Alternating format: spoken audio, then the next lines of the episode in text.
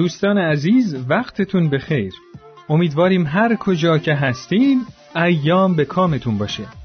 سهیل مهاجری هستم. من و همکارانم خیلی خوشحالیم که فرصتی دست داد که با یه قسمت دیگه از سری دوم برنامه به سوی دنیای بهتر در خدمت شما دوستان عزیز باشیم و به بررسی مسائلی پیرامون تعلیم و تربیت توی جامعه امروز بپردازیم.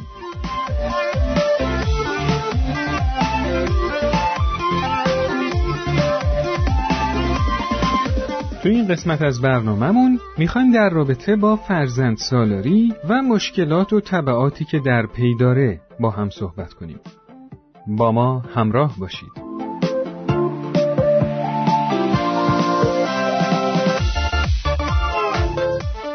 وقتی به خانواده های سنتی که سیستم پدرسالاری تو اونا حاکم بود فکر می‌کنم می‌بینم تنها چیزی که اونجا مطرح نبوده مسئله حقوق فرد به عنوان یه انسانه.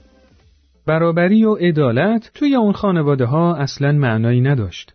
بیشتر وظیفه یه فرد مطرح بود، نه حقوق اون به عنوان یه انسان و یه شهروند. پدر مرکز قدرت و حکمفرمایی بود و اون تعیین می‌کرد که هر کدوم از اعضای دیگه چه وظایفی باید داشته باشن. با خودم فکر کردم چه خوب شد که ما توی اون سیستم بزرگ نشدیم چون اصلا نمی‌تونستم اون شرایط رو تحمل کنم. ولی بالاخره باید یه سیستمی پیدا می کردم که بتونم بر مبنای اون خانواده خودم رو طراحی کنم. به این فکر رسیدم که فرهنگ امروز غالب بر خانواده ها رو مورد بررسی قرار بدم. بنابراین رفتم و شروع به خانش جامعه دوروبرم کردم. حالا قبل از اینکه نتیجه تحقیقاتم رو بگم دوست دارم شما هم به من کمک کنید و نظراتتون رو در مورد سوالی که توی ذهنمه ارائه بدین تا به گوش شنونده های عزیز ما هم برسه.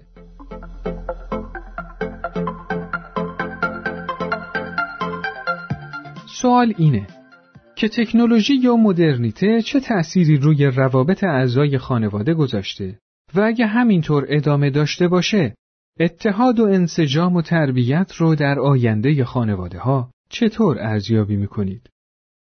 با هم میریم تا نظرات شما دوستان عزیز رو بشنویم.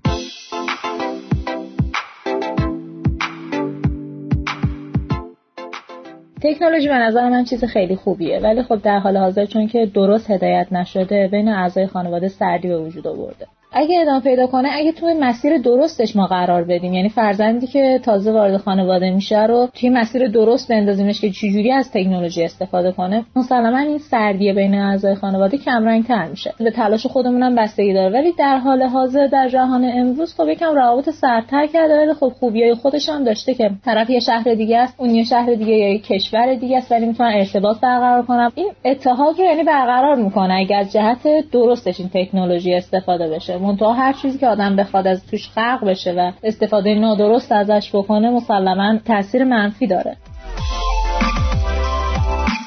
به نظر من خود تکنولوژی هیچ مشکلی نداره. از اونجایی که افراد فقط از بیرون قضاوت می‌کنن تکنولوژی رو دلیل دوری ها و نبود صمیمیت های بین افراد می‌بینن. اما در از مشکل در روح روان انسان هاست که به هر دلیلی سرگرم بودن در دنیای مجازی و استفاده دیگر از تکنولوژی رو به ارتباط با افراد دورش ترجیح میدن. ولی در واقع تکنولوژی می‌تونه خیلی مفید و کمک کننده باشه. البته اگه در راه درست و تعادل درش حفظ بشه. که البته قبل از اون بهتره که انسان علت وابستگی خودش رو به تکنولوژی پیدا کنه و بعد تعادل رو در خودش ایجاد کنه. بعد تعادل در کارهای دیگه هم به خودی خودش به وجود میاد.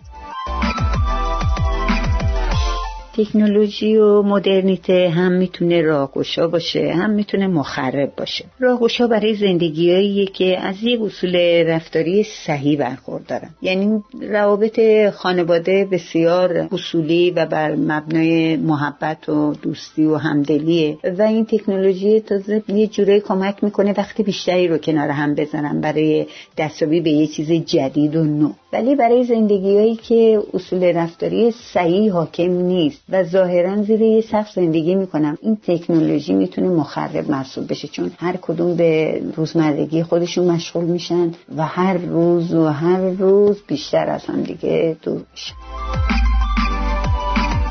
من ناراحت بودم که چرا پدرها باید حکومت کنن. ولی الان میگم قربون همون پدرها برم. باز لاقل یه نفر حرف اول آخر رو می‌زد.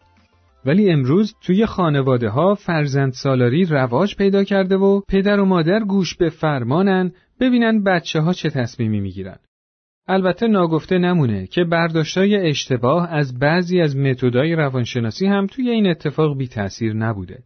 توی اکثر خانواده ها دیدید که دست بچه های کوچیک موبایل هست و قبل از اینکه سواد خوندن و نوشتن یاد بگیرن دارن از فضاهای مجازی گوشی ها کارتون می‌بینن و بازی های کامپیوتری انجام میدن. البته این کار فایده هایی هم برای بزرگترا داره.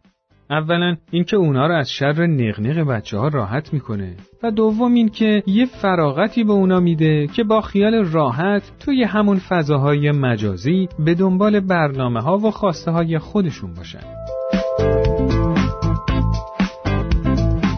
قدیما شب که می‌شد لاقل همه خانواده دور هم جمع می‌شدن و از صحبتها و تجربیات بزرگترا میشنیدن. یا از داستانهای شعرا و نویسنده های بزرگ بهره میبردن.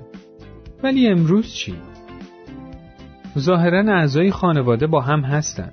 ولی در اصل هر کسی سرش تو موبایل خودشه و تو عالم خودش سیر می‌کنه. در واقع ارتباط فیزیکی و عاطفی خانواده اگه نگیم صفر ولی به پایین ترین حد خودش رسیده. وقتی که این ارتباط کم بشه قطعا تأثیرات تربیتی و عاطفی هم به حداقل خودش می‌رسه.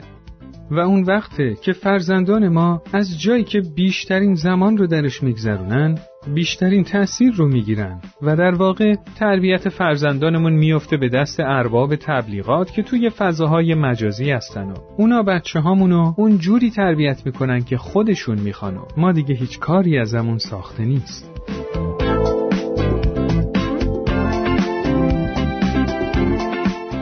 لطفا به من کمک کنید تا بفهمم بالاخره چه خانواده ای می‌تونه الگوی یه خانواده موفق باشه. نظرات خودتون رو حتما برای ما ارسال کنید.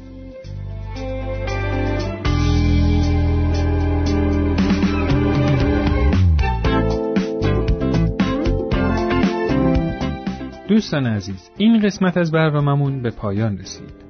شما می‌تونید این برنامه رو در تارنما شبکه های اجتماعی تلگرام و SoundCloud Persian BMS دنبال کنید و از همین طریق هم با ما در ارتباط باشید نظرات و پیشنهادات خودتون رو برای ما ارسال کنید.